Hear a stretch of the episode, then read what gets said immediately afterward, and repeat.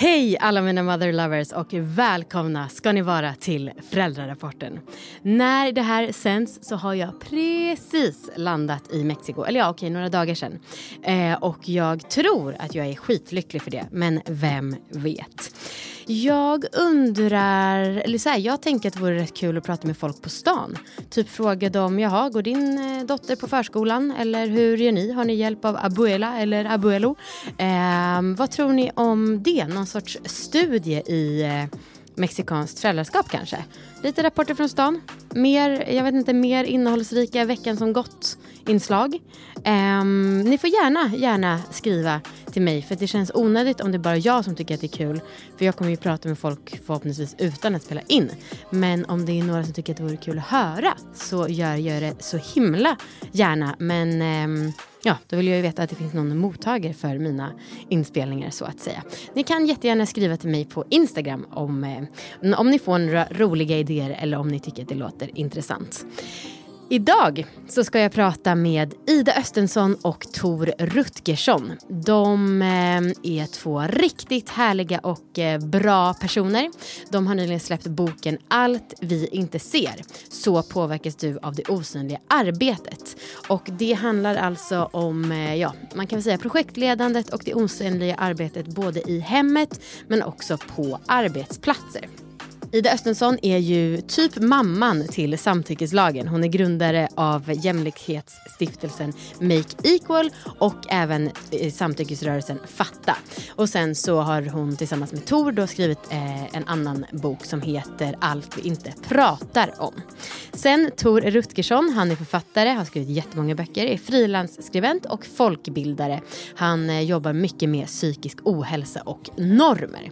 Och det här avsnittet blev jätte jättebra tycker jag. Jag tycker att vi hade sån härlig energi. Eh, I min värld så kan det bli lite, ja, ofta typ samma sak när man pratar om de här frågorna. Det känns, jag hör i alla fall talas om eh, ojämlikhet väldigt, väldigt ofta. Men jag tycker att det blev ett eh, jättekul och intressant samtal. Vilket kul kanske inte är det som man tänker på per automatik när man har ett avsnitt som handlar om jämlikhet. Men när, när jag bad om hisspitchen för det här och de sa det handlar om att få mer tid till att ha kul, njuta och älska. Då kände jag bara så här, mm, vem fan vill inte det? Bara en idiot sätter sig emot det. Och eh, i Facebookgruppen Föräldrarapporten så kan ni ju diskutera vidare avsnitten. Jag tycker att det är så mysigt när ni skriver så att eh, gör gärna det mer och oftare. Och till sist då, tipsa en kompis om podden. Sprid, sprid, sprid, sprid, sprid. Tusen tack. Nu kör vi veckan som gått och sen så kör vi avsnittet. Det är torsdag morgon. Vi åker till flygplatsen imorgon eh, eftermiddag. Det känns helt underbart. Men man är ju konstant snorig nu, alltså på grund av kylan och så. Och det är så är roligt för att om jag spottar ut snor eller om Viktor snyter det, hon bara nej, nej. Det får man inte göra för det är äckligt och jag håller med dig Heder, men vad ska man göra då? Det är lördag. Vi är på flygplatsen i Cannes, nej i Frankfurt och eh, det går väldigt smidigt måste jag säga. Den som har värst hittills är nog jag. Mm, ja, för att jag bara är sån att jag surar över att Mackan verkligen och sånt. Men det, det är jag över nu. Eh, Hedda är, mm, alltså allt är så stort och spännande. Det är exakt som jag hoppades. Hon bara pekar på allt, tycker allt är coolt. Det är stort i tak, hon älskar Hon försöker hoppa, hon försöker springa. Hon bara pinga, pinga och blir så glad och det är massa barn. Hon fick ett kex av någon. Det är, mm, ja. Eh, hittills går resan jättebra men nu har vi en 12 timmar lång flight så jag, vi får se. Det är söndag morgon, mexikansk tid och flygresan har gått jättebra Hedda. Du har varit så himla duktig. Eh, och sen så kommer vi fram till hotellet. Jag måste bara klart prata klart lite. Och sen så var jag kaxig för att hon somnade vid åtta och bara nu måste hon sova sex timmar i alla fall. Ska vi köra, säga till Google? Det finns inte Google här. Nej. Eh, och sen så sov hon fyra timmar, så hon vaknade halv ett mexikansk tid och vi upp och röjde i tre timmar och sen sov vi två timmar igen. Och nu är klockan fem mexikansk tid. Och så väntar vi på att frukost ska komma igång. Hedda, det finns inte Bumpa här heller. Nej, tyvärr. Det är måndag, tror jag. Vi sitter, som ni hör, på ett ställe på eh, en gata nära stranden. Vi bor lite väl långt ifrån stranden och vägen hit är so-so. Men vi ska hyra cyklar och då blir det nog bra. Hedda, det lilla aset, vaknade halv fyra i morse och var pigg och glad. Och nu är klockan nio och hon har somnat. Och nu måste vi väcka henne alldeles strax för att hon ska kunna somna en napp igen. Annars så kommer hon somna sex för kvällen och så kommer det bara repeat med att hon vaknar klockan fyra. Um, men uh, ganska glada. Och uh, Hedda är jätte, jättemysig att resa med just nu faktiskt. Men det är klart, jag hade inte tackat nej till lite tequila race.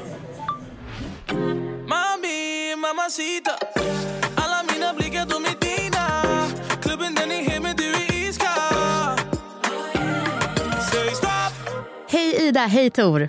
Hej! Hej Amanda. Välkomna hit. Vi ska snart prata om er och boken. Men först så ska jag bara säga varför jag sa till er att det skaver lite i mig att ha den här inspelningen just nu.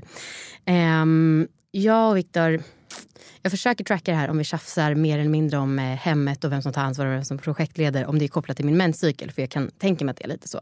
Men jag har ändå haft de senaste veckorna har jag varit ja, men överdrivet irriterad. Och häromdagen hade jag, eh, inte ett meltdown, men eh, jag tror verkligen att han fattade att jag på riktigt är osäker på om vi kommer klara av att skaffa fler barn och så vidare. Om det fortsätter vara så att jag har allting i huvudet och sen att han kan glömma bort. Eh, för så upplever i alla fall jag verkligen att det är det. Men med det sagt så fick jag också för någon månad sedan lite kritik av en gemensam kompis som tycker att den här podden är som en Ja, att det är en plattform där det blir lite ojämställt. Att det blir en maktbalans mellan mig och Viktor. Jag har min eh, följarskara som är liksom mina fans eller vad man ska säga och som då backar mig och tycker att det jag säger stämmer. Och sen så blir det Viktor som, han lyssnar inte ens på podden och då han tyckte att det blev skevt och att det kan vara skadligt för vår relation i längden. Och det kan man ju hålla med om eller inte och jag tycker att jag och Viktor pratat igenom det här väldigt mycket. Men det sätter såklart griller eller giller, vad säger man, i mitt huvud.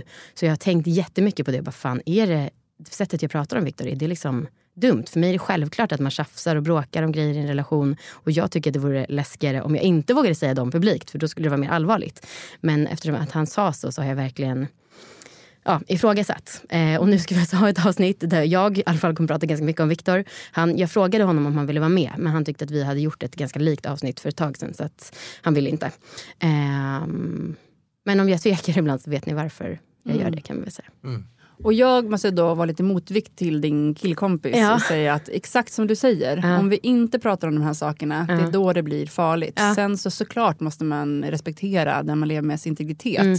Men eh, ni träffades också när du liksom hade en podd. Du har Nej, faktiskt varit... inte. Det var innan, men skitsamma. Ja, den här podden, ja. En annan podd. Ja. Och du har varit frispråkig om saker och ting och du har varit en offentlig röst. Ja. Och det pratar jag mycket med min kille om. Ja. Att det här är inte någonting, att vara feminist är ingenting som jag liksom har på pappret och så. Utan Nej. det är något som ska genomsyra hela mitt liv. Och om jag aldrig kommer kunna använda mina egna erfarenheter. Det, det, liksom, det, det privata är politiskt mm. och det vill jag också leva efter. Jag startade allvarligt efter jag och Viktor hade träffats. Eh, men skitsamma, det har verkligen okay. inte med det här att göra. Eh, men jag förstår vad du menar. Och jag håller ju verkligen med dig. Men det är mm. just det där, alltså, för han var också så här, och, eh, ja, men, att det är viktigt att ta till sig av feedback. Och det håller jag ju med om. Jag tycker man ska kunna ge varandra kritik och feedback om man är goda vänner. Men jag tyckte, höll inte alls med honom. Och då har jag blivit så här, men gud har jag ingen självinsikt? Eller liksom, vad mm. händer? Ja, skitsamma, berätta om er coola bok. ja. Jo, nej, men det här, det här här är ju lösningen då. Alltså, ja, ni gör det här och så blir det helt perfekt bara hemma. Nu sitter du och håller upp boken Allt vi inte ser som är grön. Om man ska göra det lite visuellt. Är den det? Ja. ja det den är, är beige med turkostext skulle jag säga. Mm. Okej, okay. ja, mm. tolkningsfråga. Mm. eh, ja, och jag har läst hela.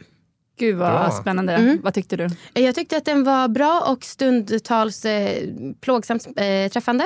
Mm. Eh, vissa saker, det här med så här, jämställdhet på jobbet känner jag inte igen mig så mycket med eftersom att jag är egenföretagare mm. och eh, mycket glad för det. Men jag vet ju att eh, situationen är som ni beskriver för väldigt många. Mm. Jag har hört talas om mycket innat, mm, innan men jag tycker det är jätteviktigt att få påminnelse om det. Och framförallt önskar jag att ni kan komma nu med en lösning till mig. Hur det ska bli, bli med mindre projektlederi. Mm i min heterorelation kanske. Nej, men vi hoppas, det är väl det, boken är liksom inte en beskrivning bara av så här, det här är så dåligt, det är ingen klagobok. Nej det är det, är det verkligen inte, den har framåtanda och liksom ja. en uppåtton. Mm. Vi vill komma med lösningar och tips och verktyg. Mm. Eh, men för att kunna börja prata om hur vi ska lösa saker och ting så mm. behöver vi också förstå vad är problemet och ha en mm. gemensam syn på det. Så vi eh, blandar kan man säga både våra egna berättelser, bjuder ganska mycket på oss själva, på tal om mm. det vi var inne på här innan med dig och Viktor. Eh, vi har en relevant forskning. Mm. Eh, vi har... Verkligen, den här forskningslistan var ju liksom hundra böcker typ. Ja, det är lite jävligt imponerande. Men vi försöker skriva in det ändå ganska lättsamt. Det ska inte kännas, den, den är ganska lättläst. Ja, ändå, men samtidigt var den jätteproffsig. Alltså, mm. Det måste jag verkligen ge. Att jag tycker ni hade en otroligt bra ton mm. eh, i, i boken. För att eh, som sagt, man kan ta till sig men den känns också otroligt genomarbetad. Mm. Det kombinerar ju många eh, ingredienser, precis som eh, du är inne på. Det, att det, liksom, det finns experter och det finns forskning och våra, våra berättelser och våra liv. Men det börjar ju i att vi hade en enkät, eller egentligen två enkäter ute mm. eh, för ungefär två år sedan nu. Mm. Där vi liksom frågade människor, vad är era största jämställdhetsutmaningar? Mm. i livet och så fick vi in eh, 10 000 svar från typ 1000 personer. Mm. Eh, och sen har du också fördjupat det med dina följare och vi har gjort djupintervjuer. Nu med... om Ida va? Mm. Ja. Mm. det, jag, jag håller med lite grann. Just det, de ser inte vart jag tittar. Nej, så är det. Och du tittade Nej. dessutom på mig. det var väldigt förvirrande. Jag kan inte låta bli. I alla fall. Nej. Så ehm, det är ju kärnan. Och i de här berättelserna så såg vi att, att det finns liksom röda trådar. Uh. Att det är mycket som handlar om ja, men det här som kan upplevas som små saker men som gemensamt blir allt det här osynliga arbetet. Precis, för det är mm. det som blir så himla... Alltså jag har ju läst boken huvudsakligen då utifrån ja, men relationsmässigt. Men som sagt, jag förstår att det är väldigt träffande på jobbet också. Men, och det är det, för vissa så här, exempel blir så jävla futtiga i sammanhanget. Mm. Men när man då själv känner att det kanske är så här, ja, men har hänt tusen gånger, då är det inte lika futtigt längre. Men reaktionen blir kanske orimlig eftersom att, ja, ett färskt exempel är att jag blev skitsur på Viktor för att han hade glömt att köpa Oatly. Och mm. eh, då tyckte han liksom hade ett långt resonemang om att jag skulle aldrig reagera sådär om du hade glömt att köpa någonting. Mm. Och det stämmer.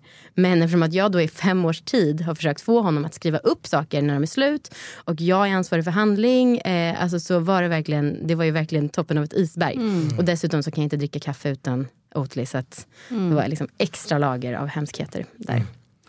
Mm. Alltså, vi, när den här podden släpps mm. så kommer eh, våra, vi har tagit fram kopplat till boken Stora osynliga listan mm. i hemmet mm. och på jobbet. Eh, där vi har då tillsammans med alla enkätsvarare och följare och experter och så vidare sammanställt allt. Mm. liksom. Mm. Eh, jag ska bara visa dig här lite live på vad som vi har sammanställt. Allt från liksom, projektledning till resor, socialt nice. ansvarstagande gå på middag, bjuda in till middag, det är ett köket, väldigt proffsigt Excel-ark Mat, renhållning, teknik, hantverk. Och det verkar vara som att det är en eh, pdf som är kanske 15 sidor lång. Bil, ekonomi, hushåll, inne, ute, toalett, kläder, barn och så vidare. Oj, oj, oj, oj, oj. Alltså, detta är bara kategorierna. Ja, men mm. Tänk då, exakt, under varje kategori som jag sa nu så finns det liksom eh, 10 till 100 saker. Liksom. Så det är ju just det här, att få syn på det gemensamma. Ja. Är bara så här, okej, okay, en sak, en Oatly, ingenting. Ja. Men en Oatly, om man också ansvarar för majoriteten av det här, ja. blir ett headburst. Liksom. Och ofta blir det precis så som du säger att när en väl pratar om det så är det när den känner sig väldigt irriterad, ja. när det liksom har gått lite för långt. Ja. Eh, och då blir det i affekt och så blir det liksom ingen bra eh, diskussion. Och, och sådär. Så det gäller ju, och det är därför vi ger de här verktygen, att, att prata om det när man är på ett annat ställe, när, när båda är liksom öppna för diskussionen. Mm. Just för att, ja men hur ska vi dela upp det här bättre i framtiden? Trivas bättre med varandra, mm. ge varandra bättre förutsättningar Eh, för liksom ett långt och härligt liv tillsammans om det är det vi vill ha. Ja, för det här handlar ju som så många andra av de här frågorna som ni är väldigt bra på att driva om, liksom, om att ett privilegium och vara beredd att ge upp det. Jag är ju hyfsat eh, privilegierad i många andra avseenden förutom att jag då är kvinna. Eh, men hur kan man förklara för till exempel en sån som mig när det inte handlar om min heterorelation men också till exempel min partner om att jämställdhet blir bättre i längden för alla? För det, det känns ju roligare att ta upp det utifrån ett lustdrivet sätt än mm. just att det här är så jävla skit. Ja. För mig. Ja, nej men vi har verkligen försökt ta in det eh, alltså visa på alla olika delar. Var, varför är det bättre för relationen, mm, mm. kärleksrelationen? Mm. Varför är det bättre för relationen till barnen? Varför är det bättre karriär och lönemässigt? Varför är det bättre när du blir äldre? Mm. Om du skulle separera. Alltså det är bättre på alla plan. All forskning visar att det är bättre för alla på alla plan. Mm. Så det måste ju vara utgångspunkten. Mm. För idag så vet vi att fem, kvinnor ligger, lägger i snitt fem timmar mer i veckan på det här osynliga obetalda hemarbetet. Och upp till 200 timmar per år på icke meriterande arbete som vi, en del i det osynliga det, arbetet. Det är, en, det är en dryg månad. Liksom. En dryg månad. Mm. Eh, och, och man jobbar då både dubbelt hemma och på jobbet. Alltså för kvinnor tidigare, då gjorde man hemmet och då hade man det och, och mannen hade liksom mm. jobbet. Men kvinnor har ju liksom tagit sig in på männens domäner och förstått att här, vi behöver också pension och stå på egna ben och kunna lämna om vi vill. Och, och ha lite kul kanske. Ja, verkligen. Eh, vi har förstått fördelarna med allt det männen har hållit på med. Men männen har inte förstått fördelarna med det som har varit kvinnans domän. Eh, så att just nu så har vi liksom det dubbla. Just, det var eh, väldigt bra förklarat. Ja. Mm. Och det leder till, bland annat till att kvinnor löper 41 procent större risk att drabbas av mm. stressrelaterad psykisk ohälsa. Mm, mm, 41 mm. procent större risk. Alltså det är inte konstigt. Eh, när vi liksom, och, och, jag tänker också tar vi in då allting kring ideal som kvinnor är med, sociala mm, relationer, vi speglar oss i sociala medier, vi ska liksom ha ett framgångsrikt privatliv och yrkesliv och vi ska också resa lite och så vidare. Och så vidare det är klart att vi liksom går sönder till slut. Ja, men verkligen. Så att det är liksom, och vill man, lever man i en, en heterosexuell parrelation till exempel och man älskar den andra mm. så vill man ju inte att den ska gå sönder eller utnyttja den. Eh, alltså att för varje månad som män är föräldralediga så ökar eh, kvinnors årsinkomst i framtiden med 7 procent. Mm. Alltså det, är liksom, det är en sån kärlekshandling som inte går att mäta med något annat. Mm. Alltså det finns så mycket såna grejer som vi inte vet och det är det vi vill visa. Liksom. Jag blir typ rörd. Ja. Verkligen. Ida, det är ju så här, ja, men, eh, du, jag gissar att du identifierar dig som kvinna. Mm. Eh, men Tor, jag blir nyfiken på varför är du intresserad av de här frågorna? Jo men jag, jag, tänker så här, för att, vi kan komma till mig mer specifikt. Men, men jag skulle säga att det som Ida berättar, mm. det, och som du säger kärlekshandling, det här borde ju vara motivation nog för män att vilja liksom eh, ta tag i de här sakerna. Ja, Slu, sluta mm. hjälpa till hemma och börja ta ansvar, ja. ta en del av helhetsansvaret. Mm. Men om inte det räcker som motivation mm. så är det också så att eh, tar du liksom inte så mycket föräldraledighet, eh, är du inte så närvarande hemma, då får du en sämre relation med dina barn mm. och du får en sämre relation med dina barn sen. Mm. När de är vuxna så kommer de ringa och hälsa på mamma, ah, inte dig.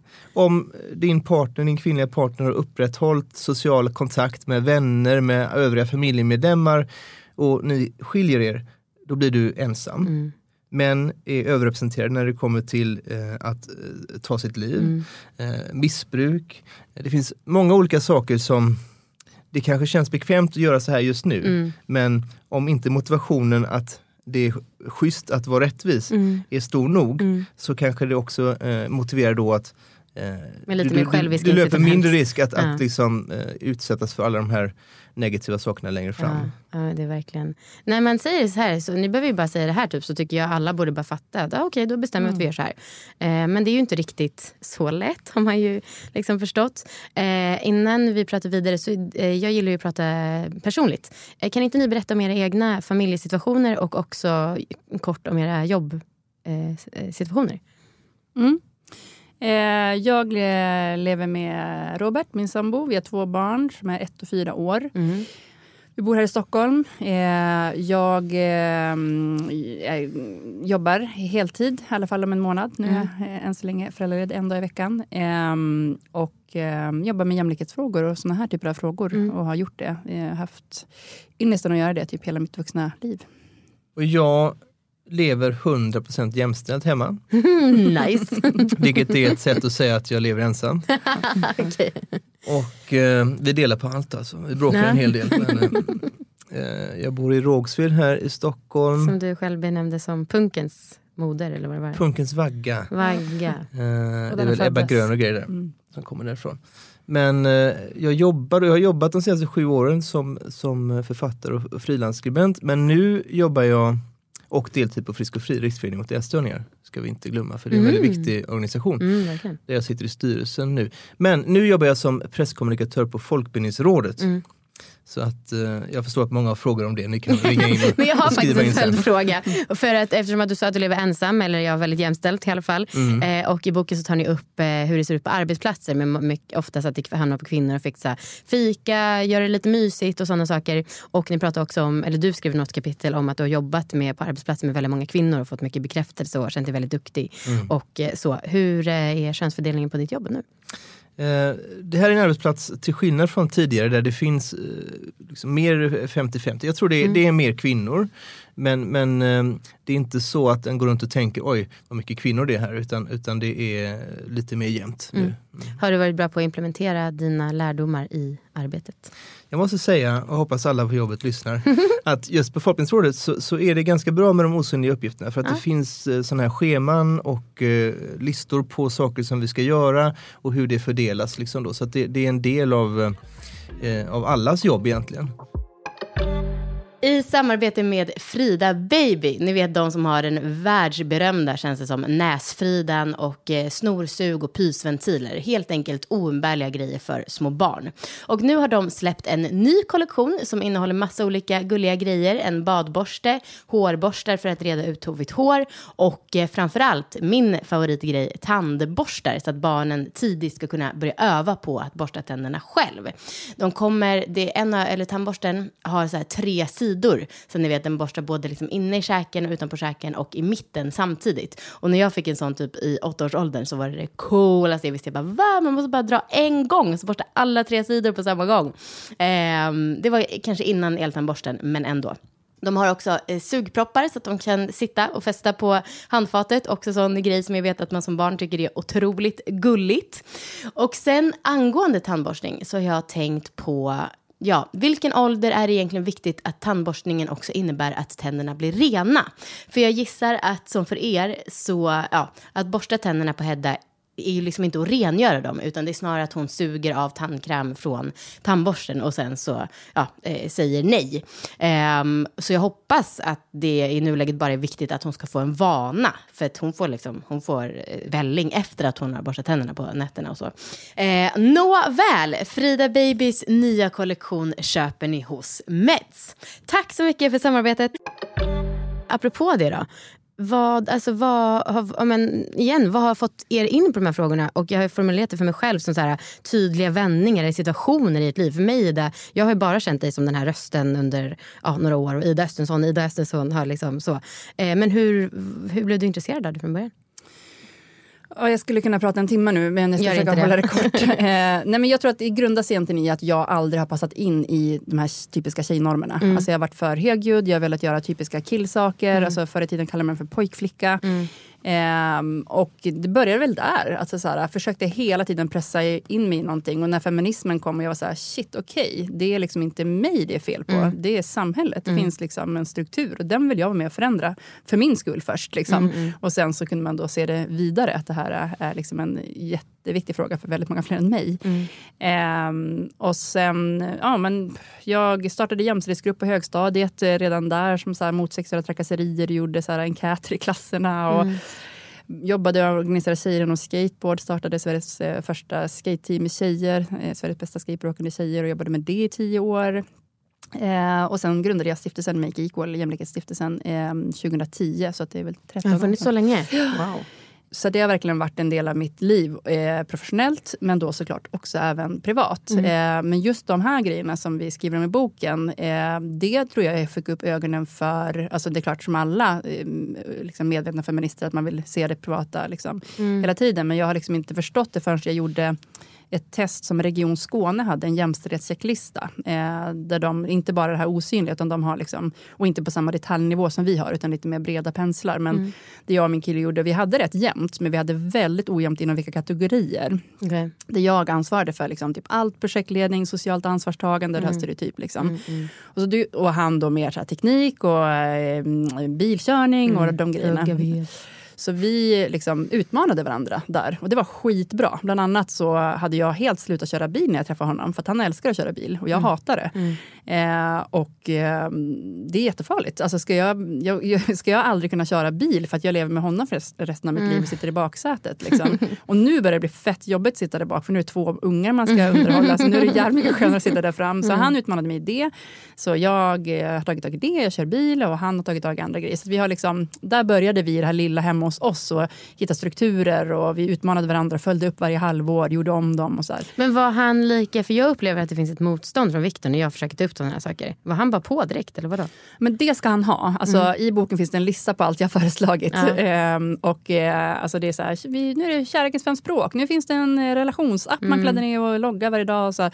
Vi har till och med gått så långt att vi under ett helt år har skrivit dagbok. För jag upplevde att när vi i bråk, att jag hade ett övertag med att kunna verbalisera vad som händer och vad mm. problemet är. Mm. Och att han till slut typ ja du har rätt och jag har fel. Mm. Alltså, som jag tror, liksom, för att kvin- tjejer har ju hållit på med mm. relationer och samtal och prata och vridit och vänt på ett helt annat sätt. Liksom. Mm.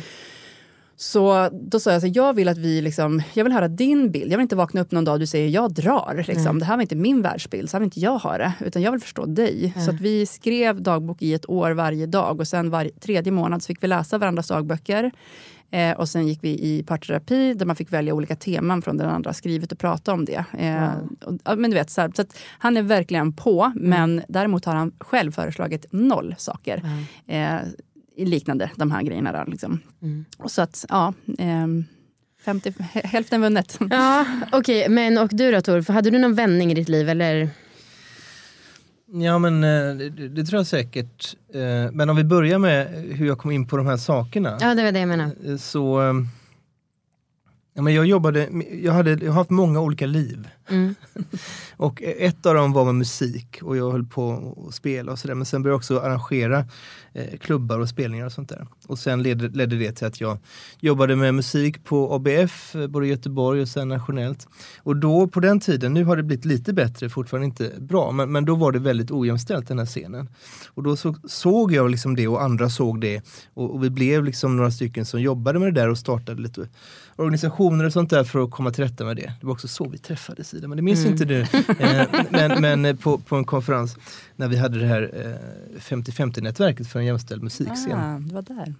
Men, eh, och då, men jag såg detta på, på ett teoretiskt plan kan man säga. Så att jag, jag tyckte att jag var ganska bra eh, person som kunde se och driva de här frågorna. Och det var ju viktiga frågor och, och bra att vi drev dem. Men, men jag tror att insikten att ja, men det här handlar också om, om mig och mitt privata liv och mina relationer som jag har haft. Mm. Eh, kom senare och, och, mycket av det kom när Ida och jag gjorde vår första bok, Allt vi inte pratar om. Att, att eh, Okej, okay, men det är en sak att förstå saker teoretiskt. Det är en annan sak hur vi agerar i inlärda mönster. Allt det här med socialt betingat beteende, mm. de här ryggsäckarna vi bär med oss. Eh, hur vi har uppfostrats, vad vi har lärt oss från tv och böcker och media. Att vi måste göra jämställdhet. Vi mm, måste göra det. det. i praktiken och mm. det är inte bara att förstå, det är också att öva och att samarbeta. Du har ett ganska hardcore exempel på hur man kan testa och få syn på vad den andra gör i hemmet i början av boken. Där det handlar om att man separerar på låtsas. Att mm. man tar ansvar, helt ansvar för allt med hem och barn en mm. vecka var och sen utvärderar. Det är ska jag hoppas. För jag har gett, ja, jag då har gett Viktor i uppgift att läsa den här boken och han har sagt ja det kan jag väl göra om du vill. Och först var jag så här, nej jag vill inte att du ska vilja göra det för min skull, jag vill att du ska vilja göra det för din skull. Mm, alltså, för vår skull. Snack, ja mm. precis. Eh, men sen så, och då jag till och med, ja, jag till och med smsade honom där för jag orkade liksom inte ha ett snack om det. Och jag mm. är väldigt anti att inte kommunicera eh, face to face men jag orkar inte med en diskussion. Eh, och sen så skrev jag så här, okej okay, gör det för min skull då om det är så du ser det men liksom, jag vill gärna att du läser den här boken. Och så, och så har jag också försökt säga så här. Och det handlar också om att jag är trött på att jag blir gnällig. Mm. Alltså jag orkar inte. Jag är fan en ganska glad person. Och så blir jag, för jag, senast har jag verkligen ifrågasatt, men gud jag känner mig som att jag är så här, en superbitch. Mm. Alltså i vissa avseenden. Och så tänk om jag är, jag är liksom mycket mer gnällig och jobbig att göra med än mina kompisar. Och så, det känns helt fel för det är liksom helt emot min självbild. Men så tänker jag att för vissa anledningar också försöker förstå honom att det kommer kunna vara lustfyllt och att vi kommer gynnas av det. Mm. Eh, och jag tror att det klickade någonting för några dagar sedan. Um, han frågade, visst har jag varit bättre nu? Och jag sa, ja det har du verkligen nu. Hoppas, och jag har tänkt för mig själv, snälla låt inte det här vara en kortsiktig grej utan att det faktiskt är så här i Mm. verkligheten. Men, och det kan man, förlängningen. Men det skulle jag säga, varför vi gjorde den här halvårsutvärderingen, mm. liksom kollade på de utmaningar vi gett varandra. Alltså det går ju att mäta på saker mm. också. Mm. Alltså för en känsla är en känsla. Mm. Och då går man runt, den ena känner att den ena är en mansbebis, mm. den andra känner att den andra är en gnäll, mm. gnällkärring. Liksom. eh, och vilka vill eh, liksom, ligga av det? Alltså det? Eller ens typ, spendera tid med varandra och vara kärlekspartners som man ju faktiskt typ, ska försöka behålla. Eh. Det är så jävla onödigt också. Jag är helt övertygad om att med, med ganska enkla medel skulle kunna alltså, förhöja förhöja stämningen eh, mm. i snitt med 20 procent. Ja. Alltså jag tror verkligen det. Bokens löfte, i snitt 20 mm. procent.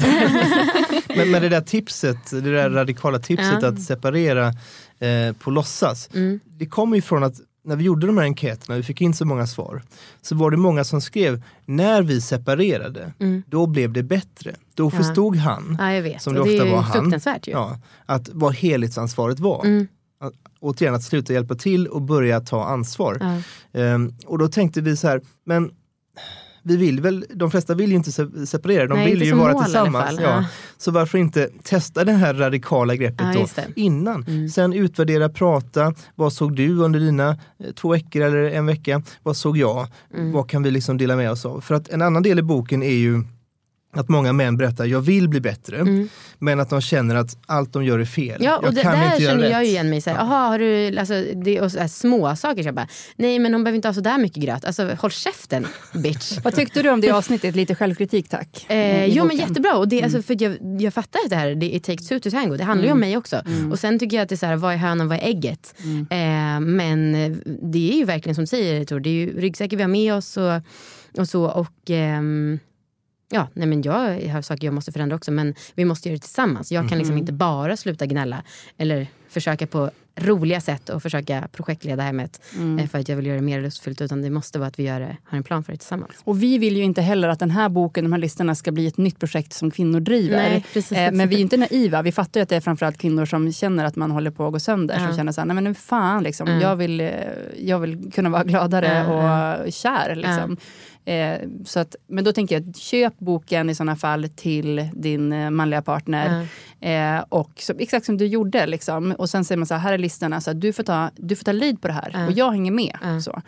Eh, så initiativet kan ju komma från en, men sen så tycker jag att man ska uppmana eh, ens partner att faktiskt göra det. Jag tror att det är, för jag gick in på hemsidan, vad heter den? Osynligt? osynligtarbete.se. Ja. Där finns båda då listorna. Vi har också ett, kommer också släppa ett test som heter könsstereotypa testet mm. eh, på mm. den.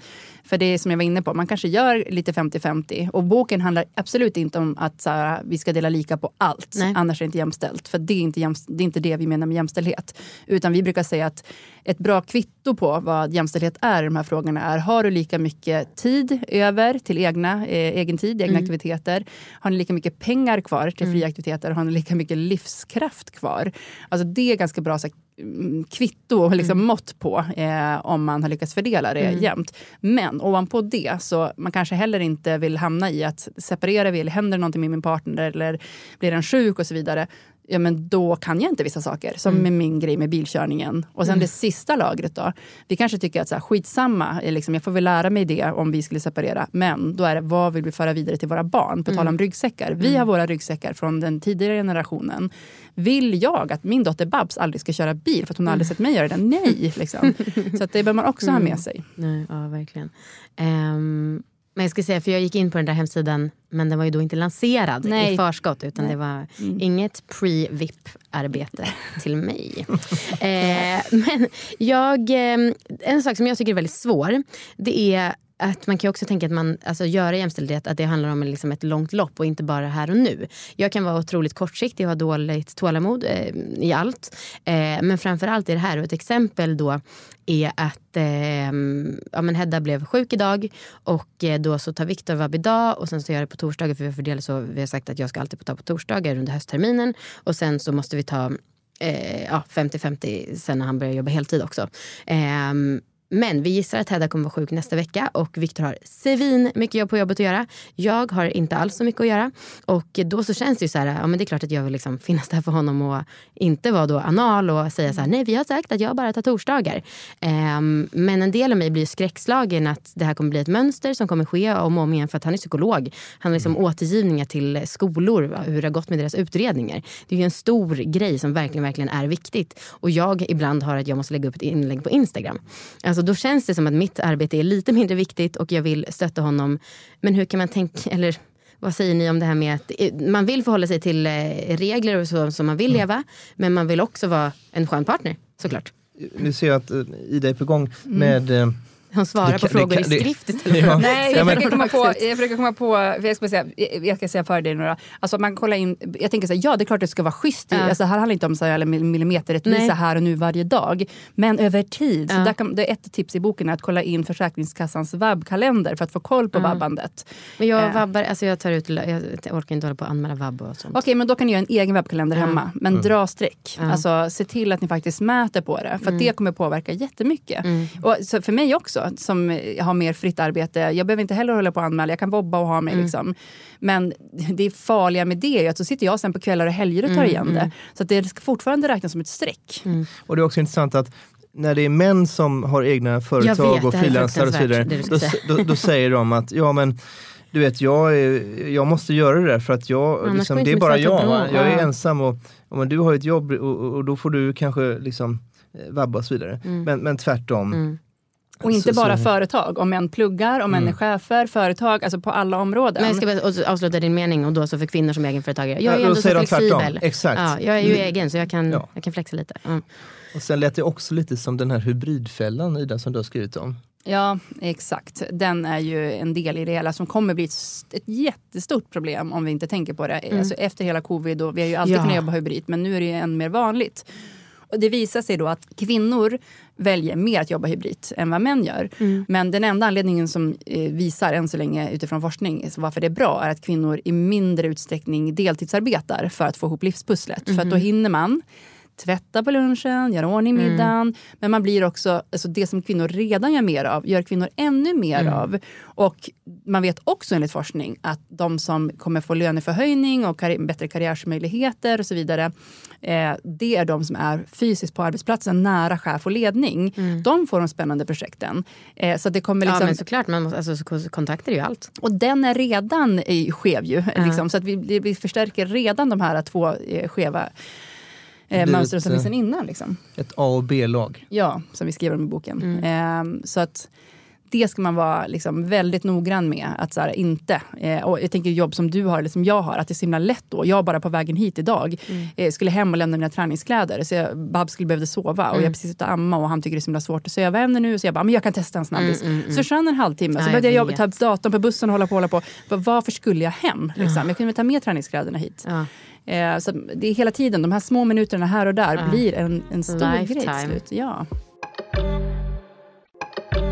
Men ibland så, liksom, för jag upplever ju att eh, ja men oh gud, det känns som, jag tycker ju själv att det är töntigt med brasklappar. Men som sagt, det är, mm, jag tycker att det är ett extra känsligt ämne just nu så att jag vill ja men, försvara Viktor. Eh, och, eh, så. Men med det sagt, så, så här, jag, kan, jag tycker att det tar väldigt mycket energi att försöka prata om de här frågorna och ibland så funderar jag lite på vad som är lättast. Mm. Eh, det kanske bara är, ja, jag får acceptera att jag kanske gör några procent mer och så kan jag vara kåt, glad och tacksam. Men du blir ju inte kåt, glad och tacksam av det. Alltså, du, det vet du vad, vi är lyckligt lottade att sexlusten är liksom, ja, Spelar ingen roll av det här. Living the brand. Oavsett om du känner den här irritationen. Alltså, det, det, vi är inte så påverkade av det, nej. nej. Eh, men jag är glad, absolut inte. Eh, För där tror jag att du är lite av ett unikum. Alltså, det tror jag med utifrån vad jag hör. Mm. Eh, och jag kan ju tänka så här surt, jag vill inte ha sex. Men sen så en timme senare kommer han där med sin magiska kropp och jag bara, oh, hello. ja, okej. Okay. Jag, eh, alltså, verkligen, jag tog jag upp någon bild på min Instagram där eh, Robban och min sambo stod och eh, rensade i klädstorlekar och paketerade olika lådor. Så, -huh. Höst och vinter för Babs och här är kommande storlekar för Valle. Och så, så la jag upp den och så bara typ, ett tips till alla som vill ligga. Liksom, mm. Men mm. det här, mm. alltså, den bilden, alla bara ja, men jag ja vet, så det här... sexigt. Typ. Alltså, att en man tar det här ansvaret. Och det handlar inte bara om att man så här, yes du bryr dig om oss, det blir en relation, du tar hand om det här, det är sexigt. Utan det gör också att jag slipper göra det och vara helt fucking slut med mm, huvudvärk mm. klockan nio. Ja absolut. Ja och många vittnar ju jättemycket om det här. Um, jag måste bara fråga en ja. sak när ni pratar om kläder. uh, håller, håller era killar koll på storlekar och um, köper de in kläder? Alltså, jag är alltid den som måste eh, ringa Robban och fråga vad, vad hade hon för storlek nu? Så där är, vi, bryter vi normen lite grann. Mm. Men sen, däremot så vi köper, en, eller vi köper kläder en gång per halvår av en kompis. Vi köper hela hennes tvåbarnsgarderob. Liksom. Så vi gör aldrig det. Men det är jag som har fixat den kontakten. Eh, sen åker han och hämtar dem. Men, ja. Vad har Babs för storlek nu då? Jag vet inte. Okej, okay, för annars hade jag väldigt lite. Jag tänkte, kan, sen kan jag bli de som köper ja, era paket. Ja. Eh, ja, och samma här. För Viktor var föräldraledig på halvtid under hösten så att, eh, han har haft mest koll på det där faktiskt. Mm. Vad bra, för jag håller på med en liten eh, enkät, en personlig enkät nu efter boken där jag frågar alla mina kompisar som lever i relationer med barn mm. om mannen då har eh, någonsin köpt kläder. Mm. Och det här är de första två ja som jag har fått. Mm, det, ja. mm. det är ju för, oh, oh, gud. Eh, och liksom det, är ju, det är ju det att det är inte så jävla jobbigt att köpa kläder. Men som ni säger, alltså det är ju att det är en milli, eller mille, vad heter det? promille mm. av det som är det andra också. Men det, och det är det som är jobbigt. Ja, men och alltså vara den som, som du snackade om att du vill att han skriver upp saker. Alltså att ha saker i huvudet. Mm. Alltså att vara den som kommer på. Okej, men vänta nu. Om vi ska åka, nu ska ni åka utomlands. Mm. Shit, vi måste komma på vilka grejer behöver hon och skriva mm. ner dem. Mm. Och sen researcha. Vad ska vi köpa? Var ska vi köpa? Mm. Eh, liksom, allt det där eh, mm. faller på kvinnans lott. Eh. Och det är också del av en en um, ekonomisk fälla. Mm. Uh, att uh, Okej, okay, det är du som har koll på kläderna och storlekarna och du går på second hand till exempel och hittar någonting och betalar med, betalar med Swish. Mm. Um, och då kanske inte det liksom märks av i den där delade ekonomin som Nej, ni har gjort upp, där ni har lagt undan pengar till olika saker och, mm. och plötsligt så står du för, för mer saker än som finns med i den där beräkningen. Ja. Och det är mycket sådana exempel var i boken, typ Swishfällan, alltså ja. sånt som jag inte hade tänkt på innan. Och det var samma sak det här med när man är gravid. Alltså första gången jag läste, eller jag tänkte på det här med gravidkläder var när jag läste jämst, eh, Handbok i jämställt föräldraskap av Marie Lok Björk. Mm. Där stod det då att så här, självklart ska gravidkläderna, eller liksom de kläder man behöver ha och köpa in och anpassa. Jag behövde så här, särskilda skor, jag behövde köpa in dyra amningsbehåar. Alltså det är klart, och massage för det ont. Allt det ska gå på den gemensamma mm. kassan. Det hade inte jag tänkt på. Eh, så jag var så här, okej okay, vänta nu ska jag räkna ihop vad du ska betala mig liksom, för mm. allt jag har lagt ut. Mm. Och det, det vill vi också försöka fånga i den här boken och det är därför vi har haft så himla mycket hjälp av alla som svarar på enkäten, mina följare. Att man får de här exemplen som inte kanske finns när man googlar eller läser andra böcker på det här temat. Liksom. Ja. Um, vad vill ni säga om arbetsplatsen då? För att, uh, jag tycker ju mycket om att ställa frågor ur mitt personliga liv för att jag tycker det är nice med att kunna ge exempel. Uh, men jag pratar gärna lite om arbetsplatsen också om ni känner att det finns saker som ni vill säga. Mm. Ja, men som Ida nämnde tidigare, upp till 200 timmar mm. mer i icke-meriterande arbetsuppgifter gör kvinnor per år. Och icke-meriterande arbetsuppgifter, vad är det? Ja, men det kan man säga något som hjälper arbetsplatsen eh, som du arbetar på, eh, men som inte ingår i din faktiska arbetsbeskrivning eller i organisationen företagets huvudsakliga uppdrag, som ofta görs i skymundan och som inte kräver några särskilda specialkunskaper. Typ mm. Typ vem som helst skulle kunna göra det. Men oftast hamnar det på samma eller samma, liksom en eller liknande personer hela tiden. Mm. Vem tar anteckningarna? Eh, vem är det som sammanställer det där powerpointet som någon annan visar? Vem är det som plockar undan kaffekopparna? Vem är det som eh, introducerar nya kollegor. Mm. Eh, vem är det som ska stöt, göra det här stora eventet och sen gör det så himla bra? Kan du göra det nästa år igen? Men mm. det är mm. liksom inte det som kommer ge liksom, guldstjärna i kanten och få det där spännande projektet för att du är upptagen med att göra massa annat. Mm. Liksom. Vem håller koll på kollegornas födelsedagar, mm. planerar, eh, fixar så att det är lite trevligt. Eh, Kollar hur du mår, event. följer upp på saker. Mm. Eh, hur gick det igår? Det alltså... verkar som att du mår inte så bra idag på jobbet, eh, mm. något du vill prata om. Mm. Tar det här emotionella eh, liksom arbetet även på jobbet. Men det här som ni skriver om är att det också är förväntningar, för om man då skulle säga nej, alltså mm. som framförallt kvinna, mm. att det då att alla kollegor som är inblandade och kanske får nys om det, mm. eh, då att man får en mer negativ bild av den personen. Det är en svår sak att tackla ju. Även där kan jag bli så här fundersam, är det inte bara lättare att göra det då så att folk liksom fortfarande har en god bild av mig? Jo, då kan du göra det, men då kan du i sådana fall kräva att du ska ta bort andra saker. Mm. Eh, men, men jag tycker ändå att vi har alla ett ansvar att bryta det här. Mm. Och det finns ju forskning, och det har vi med i boken också, mm. att eh, kvinnor eh, löper 50% större risk att tilldelas såna här typer av uppgifter. Och mm. när de frågas så är de eh, 50% mer potentiellt att säga ja mm. än vad män gör. Och som du sa, att man drabbas också. Medan män säger nej så får de liksom så här, det är bonus, är positivt, han är så viktig, han har mm. annat. Mm. Medan kvinnor är så, vilken jävla sugkart. För att mm. vi förväntar oss, kvinnor har gjort det här i alla tider och i hemmet och så vidare. Och vi är lättare därför också att vi gör det. Liksom. Mm. Men det kommer drabba oss karriärmässigt om vi fortsätter med det. Mm. Och då är inte rådet, kvinnor måste börja säga nej. För att det är skitsvårt och vi drabbas som sagt. Men vi har ett skitbra tips tycker jag i boken. Att till exempel när man sitter på ett möte och sen så säger någon okej, okay, vem kan anteckningarna eller vem skickar ut inbjudan eller vem, vad det nu är. Liksom. Eh, använd tiden, den här obekväma första tiden där du brukar säga ja, till att kolla runt bordet och se vad gör alla manliga kollegor mm. på den här tiden? Den här obekväm, obekväma sekunderna. Och då kommer du se att någon helt plötsligt eh, lyfter upp laptopen och börjar skriva någonting. Någon får något sms som de måste svara på. Någon tar en prilla. Alltså det, det, det blir ganska roligt. Liksom. Du börjar snusa. Det är ju mycket mer... Eh, alla snusar nu så att alla kan börja snusa. och, och ett lika viktigt tips till, om du är chef Fråga inte de som du alltid frågar. Nej. Ofta, mycket av det här är ju omedvetet. Mm. Alltså, ja, men Kerstin hon är ju så bra på de där grejerna och mm. hon, liksom, hon säger alltid ja, jag frågar henne så blir det enkelt. Vi vill ha det enkelt i stunden, både mm. hemma och på jobbet vill vi bara att det ska funka. Liksom. Men det drabbar människor och det leder till arbetsplatser som, som, där det växer irritation, precis mm. som hemma.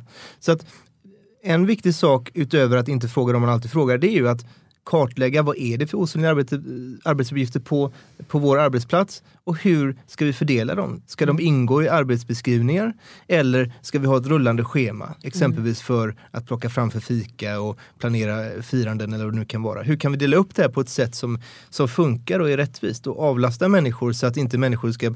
För de som gör mycket av det här arbetet, de har ju mindre tid naturligtvis till sitt faktiska arbete. Mm. Och det finns så mycket fördelar. Vi har pratat om fördelarna i hemmet. Mm. Eh, men på jobbet till exempel, förutom att det är viktigt att använda personalens kompetens på rätt sätt, för att då får vi ut mest av dem. Så är det också eh, för att skapa eh, jämställda förutsättningar, mm. likvärdig löne och karriärsutveckling. Det skapar bättre trivsel som Tove var inne på. Vi förebygger eventuell utmattning och sänker sjuklönetalen. Ja, och då behöver vi inte heller lägga massa pengar på eventuella nyrekryteringskostnader.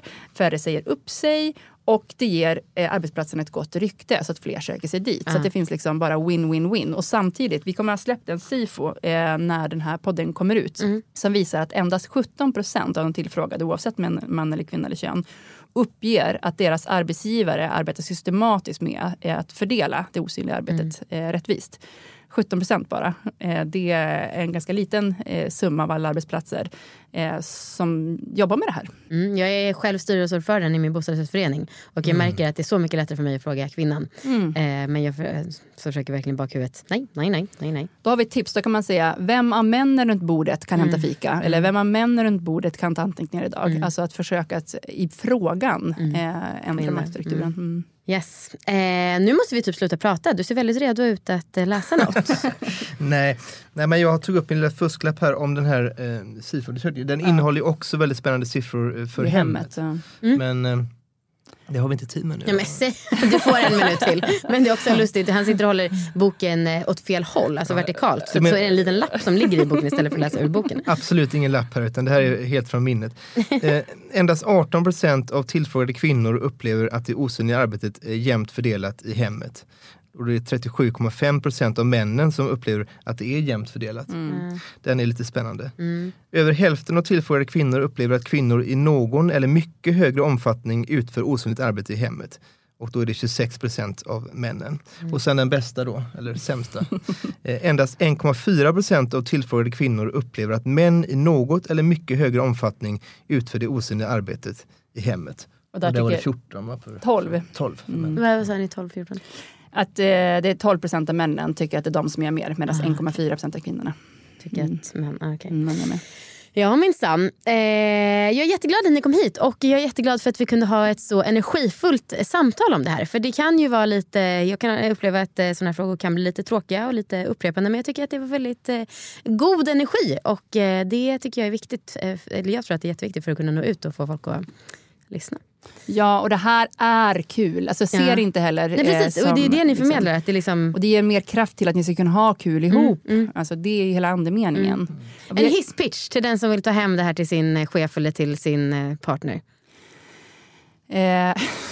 Nej, men, en gång i tiden så hade vi en formulering om att det handlar om att få mer tid till att älska, till att ha roligt, till att göra den där vardagen som ändå är det mesta och mer den största delen av livet. Kul och, ja, att, att vardagen blir mer eh, njutningsfull. Mycket bra. Min kille Var... älskar, han säger till mig hela tiden, njut. Njut. Och jag bara, jag orkar inte stå och njuta av solen. Men också se det som en kärlekshandling skulle jag säga. Mm. Eh, på kort och lång sikt. Mm. Alltså, vi är liksom i Nordens... Alltså, vi har högst eh, eh vet det, Fattigpensionärer. fattigpensionärer i Norden i Sverige, eh, kvinnor. Alltså det är liksom, vi måste också se det här att ska vi, ska vi kunna göra saker i, i det långa loppet ihop? Mm. Alltså, det här är inte bara här och nu att man går och irriterar på sig utan vi skapar liksom ojämställdhet långt in mm. i livet. Vidrigt. Eh, Ida Östensson, Tor Rutgersson, tack så mycket för att ni var med. Tack. tack. Tusen tack för idag. Hej då och kom ihåg att tipsa en kompis om podden. Puss puss! Mami, mamacita. Mina, blique do menino.